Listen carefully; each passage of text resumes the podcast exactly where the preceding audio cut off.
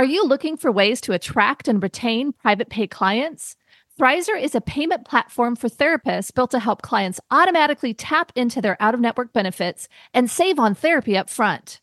Check out our special link, join.thrizer.com forward slash modern therapist, and use the code modern therapists to activate $2,500 in free payments with Thrizer. Therapy Notes, the number one trusted EHR among mental health professionals, just keeps getting better and better. With legendary customer support 24 hours a day, seven days a week, they're giving you all the tools you need to succeed, whether you're a solo clinician or a group practice. Try them free for two months using promo code MODERN today. You're listening to the Modern Therapist Survival Guide, where therapists live, breathe, and practice as human beings. It's time to reimagine therapy and what it means to be a therapist. We are human beings who can now present ourselves as whole people with authenticity, purpose, and connection, especially now when therapists must develop a personal brand to market their practices. To support you as a whole person and a therapist, here are your hosts, Curt Widhalm and Katie Vernoy.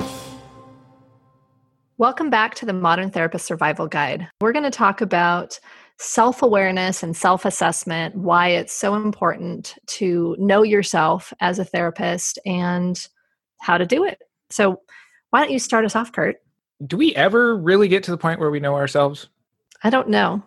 If if this is kind of this ever ongoing lifelong journey, if we had an answer to this by now, then this might only be a, a five minute conversation, but we're going to challenge all of you today to look even closer at yourself. Yes, I think it's so important that we continue to look close at ourselves. I think there's some of that that happens when we're in grad school. We have courses that we take where there's some challenges on looking at who we are, how we fix and fit into things. I think there's also those well, I know I did it, you know, times in our diagnosis classes where we start diagnosing ourselves and our family members. So there's a certain amount of self assessment that can happen within our, our graduate programs. But I think as we continue out into the world and we understand who we're becoming as therapists, it's it's important to continue to evaluate and understand ourselves as we're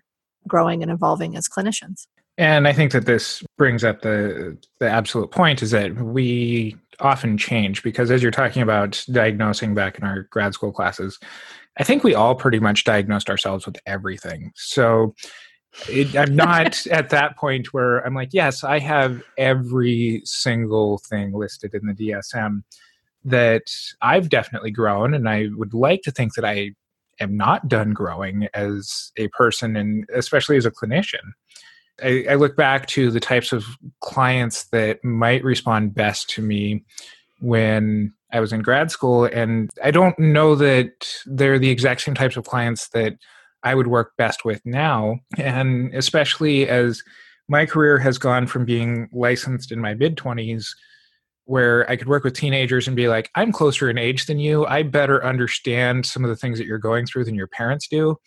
Now that I'm in my mid 30s, and I'm like, I'm the halfway point between you and your parents. That mm-hmm. I, I can see the writing on the wall that someday I will be just their parents' age. So yes. I know that in continuing to go forward, that I'm going to have to continue to challenge myself to find the the best types of clients who are going to respond well to me and that I'm going to continue to be able to respond well to myself. And I think it's so critical what you just said, which is that it can change over time. I think for me, certainly I had clients who I worked with better when I was younger. I, I think part of it was energy, part of it was kind of where I was in my practice. But I worked with kids when I first started, and now I just really don't take kids into my practice. I work mostly with women who have had some sort of childhood trauma. And I think for me, I've found that those clients resonated with me because there was a a genuineness and an authenticity that I bring to the room because I'm just not that I'm not that fancy. I'm just not a fancy person. I wear clothes, you know, I wear jeans to my office. I just, you know, I'm I'm real. I'm I'm someone that they can feel like they understand and and and can interact with. And so for me it kind of my clients found me based on my personality, but also based on kind of the stuff that I learned about myself along the way. How did you figure out, or, or how do you continue to assess what types of clients you work best with and how your personality plays into the therapeutic interaction? A lot of the clients that initially stay with me, and I, and I phrase it that way because sometimes clients get sent to me that uh, it might be based on my reputation or something that I've done in marketing that kind of leads me to questioning, like, how did you end up in my practice? Like, if you look at my website, it's entirely geared towards working with adolescents. Uh, I do work with adults, but every so often I'll get somebody who comes in for wanting to do couples work, and I'll be like, I am not a couples therapist. I'm a, I'm a marriage and family therapist by license, but I don't really do couples work. So the types of clients who do stick with me are the ones who really appreciate that I have a very kind of straightforward type response. That uh, at times I can be directive, but at times I can definitely leave things very open and for clients to be able to choose their own path and uh, to really be able to operate in the here and now instead of working on some sort of outside structural goal. But the consistent thing about my clients who stick with me is people who want open and honest feedback from me. So, what kind of clients don't work well with you? How who have you kind of ruled out as you said couples and I hate working with couples too. I could go into why that is, but that's not relevant for our conversation today. But it's something where you've in some way figured out that these clients aren't for you and you rule them out versus like on a phone screening you're not marketing to them. Like how did you figure that out? Uh, part of this was just kind of through the types of clients who weren't coming in the ones that i was spending a lot of time trying to pursue in my marketing aspects and not really being able to engage them well uh, I think that I think that for a lot of people who overly identify as being a major creative type, I don't initially connect with without a lot of effort on my part.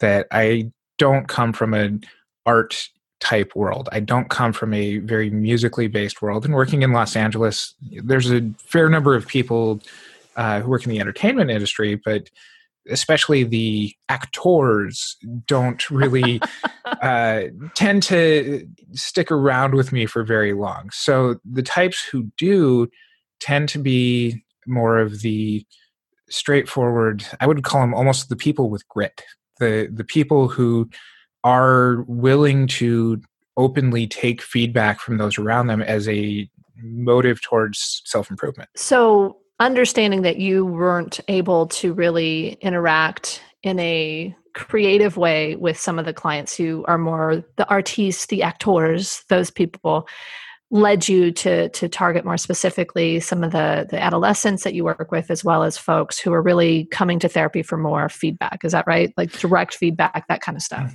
Absolutely. And i i think that you know this is part of owning where i grew up and growing up in montana and coming from a, very blue collar type culture that those were the types of responses that people gave back and forth just in their day-to-day lives where I grew up. And so it's it's coming from me naturally it's coming from my own development and it's really coming from owning my own development. I think that's a really good point because i think for me i definitely am able to engage in the creative process and i grew up and i was a theater major in college. I did community theater when i was growing up. I was a musician i sang.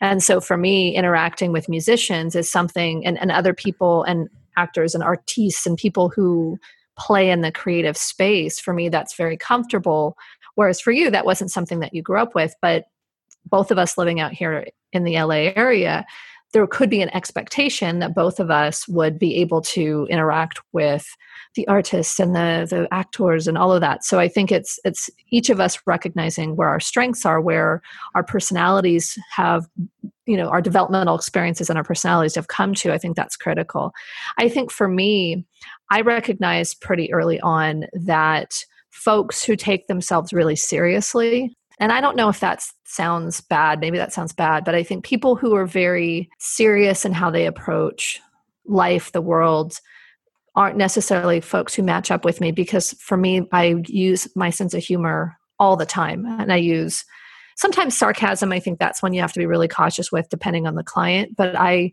I, I was joking with a client a couple of days ago that, that you know basically i treat the therapy session as a stand-up comedy routine and so for clients that can't play around and find humor in things and i actually work with a lot of clients who have trauma if they aren't in that space where they see the places where there's kind of the comedic relief that can mm-hmm. can happen i think those clients aren't necessarily the clients for me. I definitely have clients who i don't use humor with as much. It's more gentle. It's more in in kind of a really to the side kind of way. It's not central, but there are clients where I, it really does feel like it's a stand up comedy routine all the way through. And so for me, it's finding people who fit with my personality.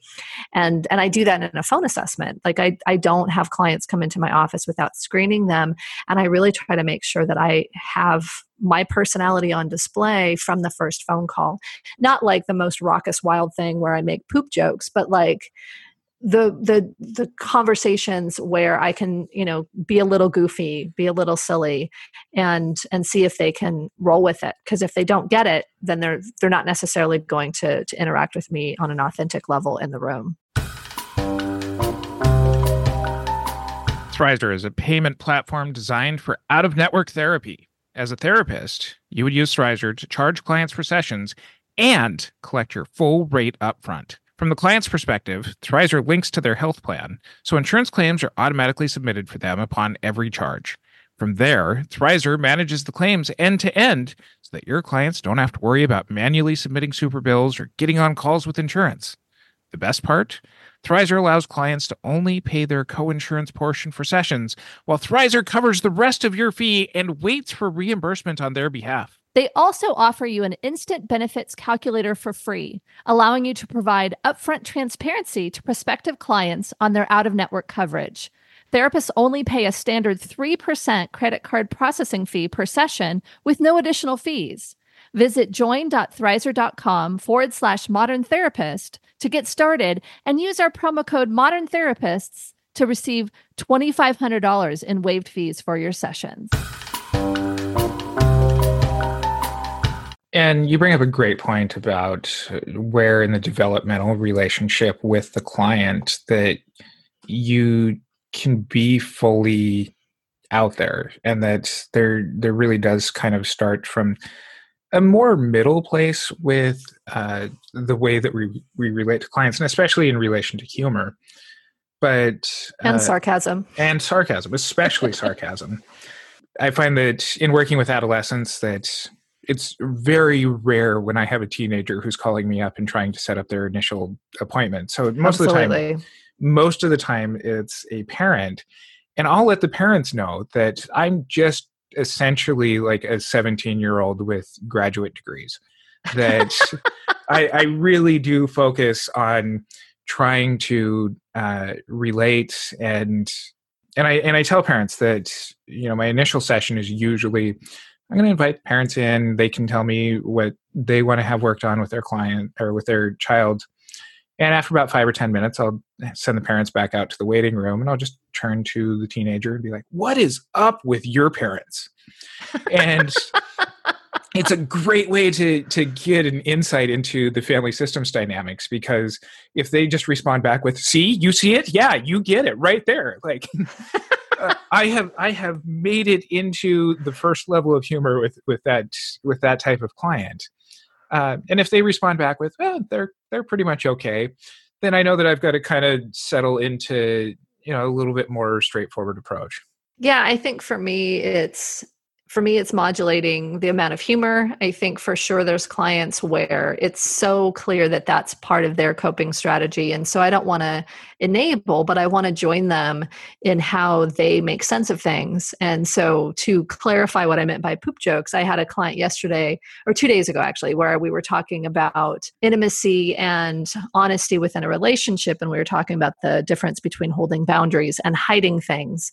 And and so basically i said you know you can let your partner know if you want to that you have taken a poop but going and showing the the toilet bowl is is potentially crossing your own boundaries. Mm-hmm. And she just thought that was hilarious. She's like, I had a different one, but yours was way better. That's hilarious.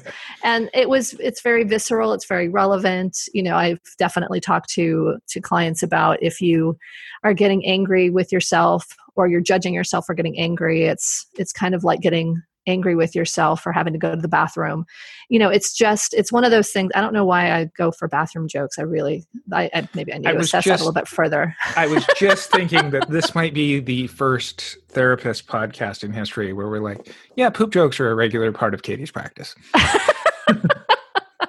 but I think I think that you know clearly with that client it was relevant, it resonated, and there's other clients where potentially they're a little bit more anxious or they're a little bit more serious, but they can they can potentially not a poop joke, but they can laugh when I throw a blanket over myself and say, you know, what parts do you see of me? And and part of you know how you present yourself is what's visible to other people you know and and still be using my quirkiness but not doing poop jokes. You know, what's really kind of coming up for me right now is that there there's a lot of things that we might be told that we should do as therapists and poop jokes are one of the things that we were probably told you should not do that. Yeah. Yeah, I think mm. I think one of my shoulds is couples counseling as well. What are some of your shoulds? My shoulds are it really is that, that you should still be professional in your work that this is not a stand-up comedy routine for the sake of stand-up comedy but that it fits well within the the therapeutic relationship and that it's mm-hmm. something that we really do try to work from from that therapeutic alliance aspect and it's grounded in an ability to move our clients and move their defenses so that way they can hear what the what the point is what the intervention is and so for a lot of uh, how we should be as therapists what i've learned in developing my practice is that i should just be me and yes. so you know there there was a day the other day I, I left for work in the afternoon and my thought was oh now I have to put on my jeans and sneakers to go to work to hang out with teenagers and talk about YouTube personalities. Like that that was that was the point of my day where I'm like my job's pretty cool.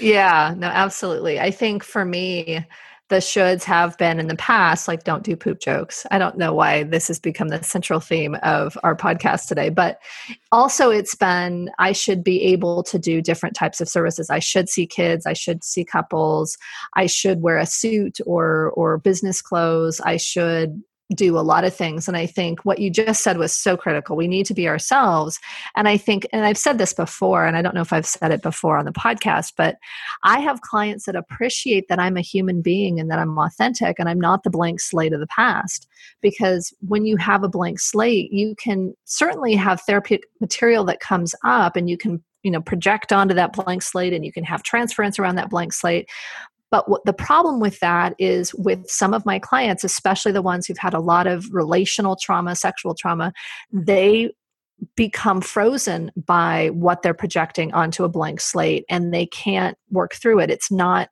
therapeutic for them to have a blank slate in front of them, at least in my opinion.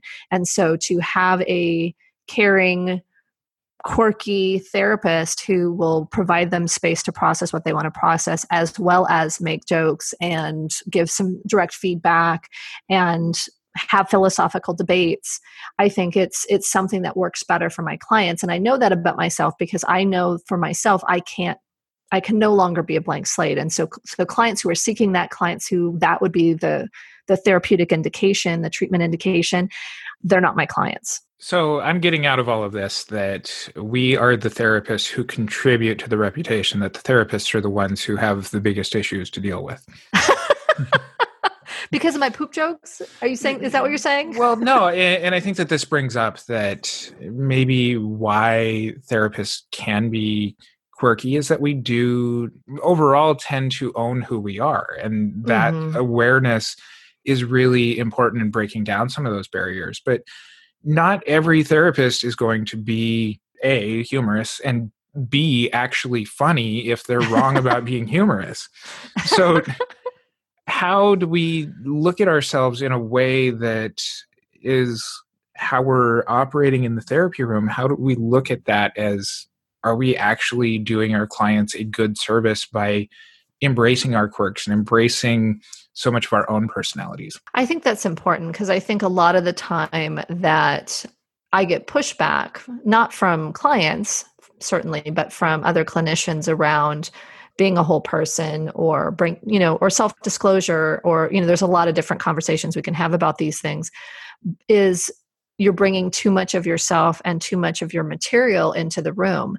And I think that's a fair point. I think it's important that we are authentic, we are present, we can be quirky, we can be humorous if we are indeed funny, we can do what we do, but we need to make sure it's in service to the client and to the therapeutic alliance, and not just because we can't bother ourselves with holding boundaries or having a professional demeanor. And I think that a big part of this is being open to the feedback that clients give and opening the feedback to whoever else you might be working with especially in a private practice model your your clients are really the ones where the customer is is right.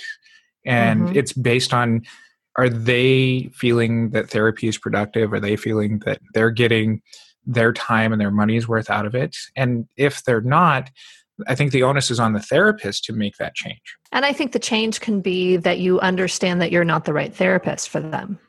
I think it can also be that you moderate how you interact with them. But I think that's an important thing to say because I know there's been times when I've had mismatches and I certainly didn't blame the client in any way, but I knew that I needed to refer them out and and it can be a painful process. But I think having that self-awareness and not blaming the client for them being defensive or lacking insight or whatever it is, I think that's so critical because if we're not looking at ourselves, if we're blaming our clients for therapeutic failures, it's we're not performing well as therapists. How do you seek feedback from your clients? I know that you know you talk about the Scott Miller stuff, so we'll have you talk about the Scott Miller stuff because I think that's really important. I don't do the full forms and that kind of stuff, but I do ask my clients how things how things are going, what they found helpful, what they found unhelpful. I really try to empower them in the beginning of treatment as well as sometimes even session by session for some of the clients to really give me feedback on what did you get out of today? What are the things that you're taking home with you? Did that feel helpful? And i know that there's more effective ways to do that and i know that you you've potentially employed some of those things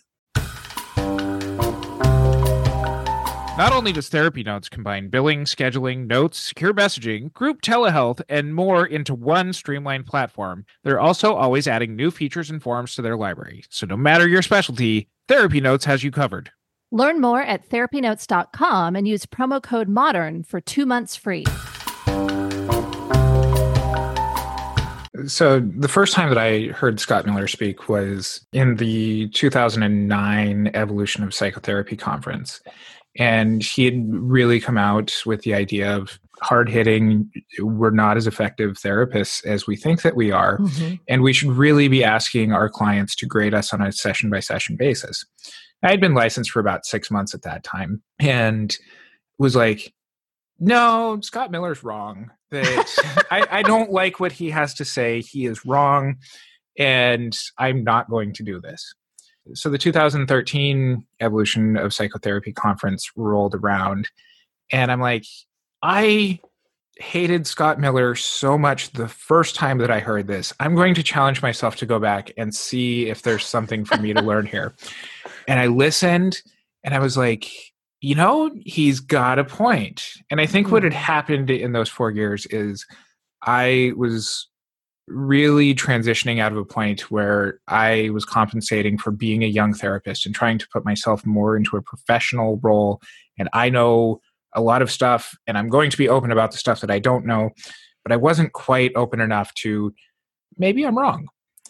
And so, what Scott Miller really pushed at that conference was now part of the International Center for Clinical Excellence is having clients fill out a rating scale at the beginning and end of each session.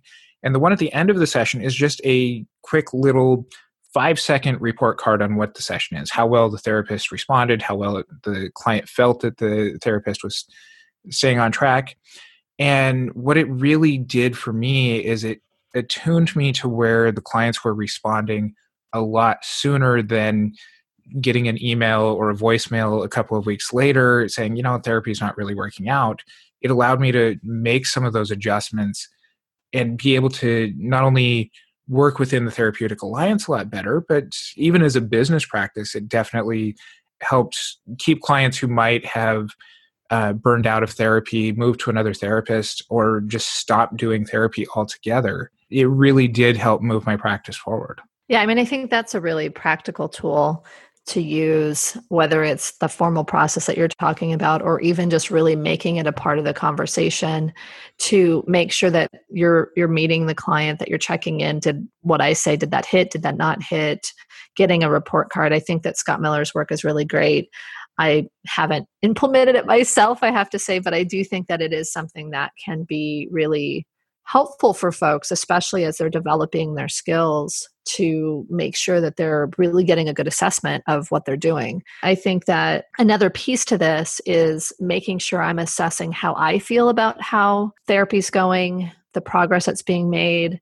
I think that sometimes we can leave off our own feelings about do I enjoy working with this client? Do I feel energized after the session? Do I feel depleted after the session? Is that a clinical issue? Is the person depressed and I'm feeling that in the room? Or is it a, a kind of personality and preference issue that this is just not the type of client that I work with best? And I think for me, I've done a lot of that to make sure that I am very specific and, and only keep those clients who I feel best with, who I feel I'm most effective with, and who who keep me i think functioning better. You know i guess it speaks back to the, the self-care topic that we talked about but making sure that i'm not working with clients who drain me. I am thinking of a New Yorker cartoon where it's a therapist walking out of a session with a client on the couch, and the caption is, This isn't working out for me.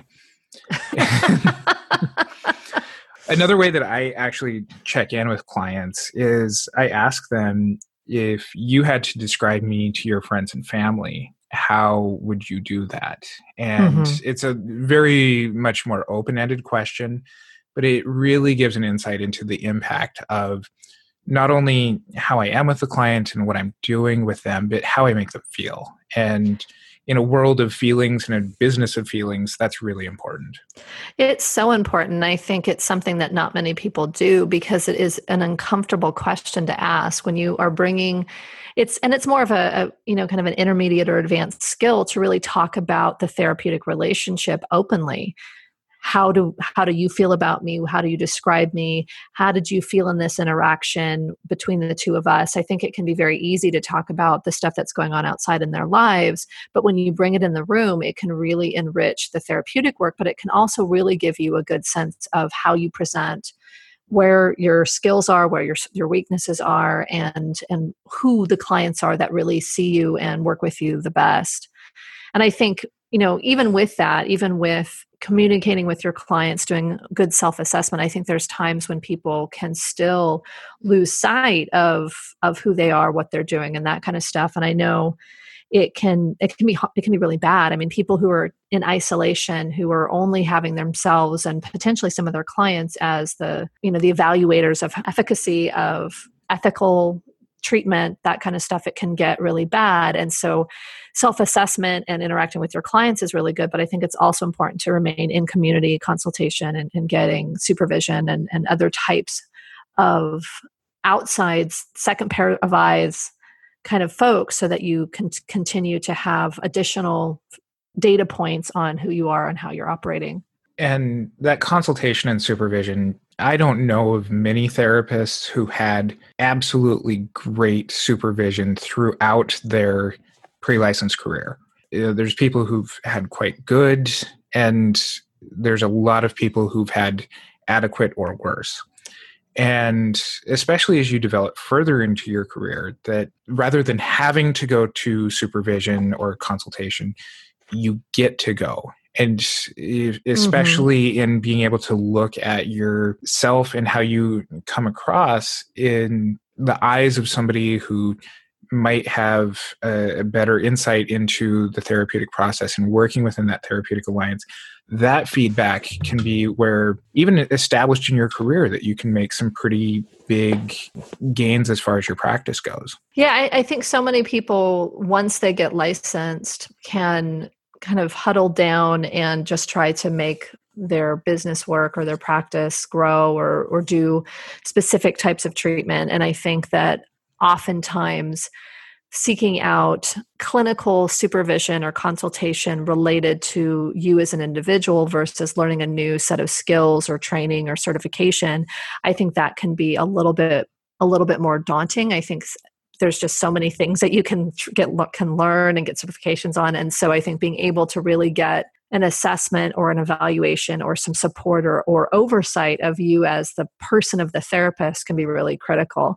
I also really recommend people having feedback and support around the business aspects. Obviously, that's one of the things I do, but I think because we can lose sight of how we can continue to move forward and and make decisions based on things that aren't necessarily helpful and not related to the therapeutic process, the, the what's going to be most effective. And so I think having a lot of different voices, including consultants, coaches, you know, colleagues and therapists, because, you know, I think our therapists can also help us with some of that stuff. And one last technique is still with client permission, of course, recording your sessions and going mm-hmm. back and playing through them because I don't know of anybody who likes listening to their own recorded voice, but would you do that? And especially if you go the extra mile of transcribing yourself, you hear every little um and pause that you do, and mm-hmm. you get to be your own best critic in how you're coming across in the room.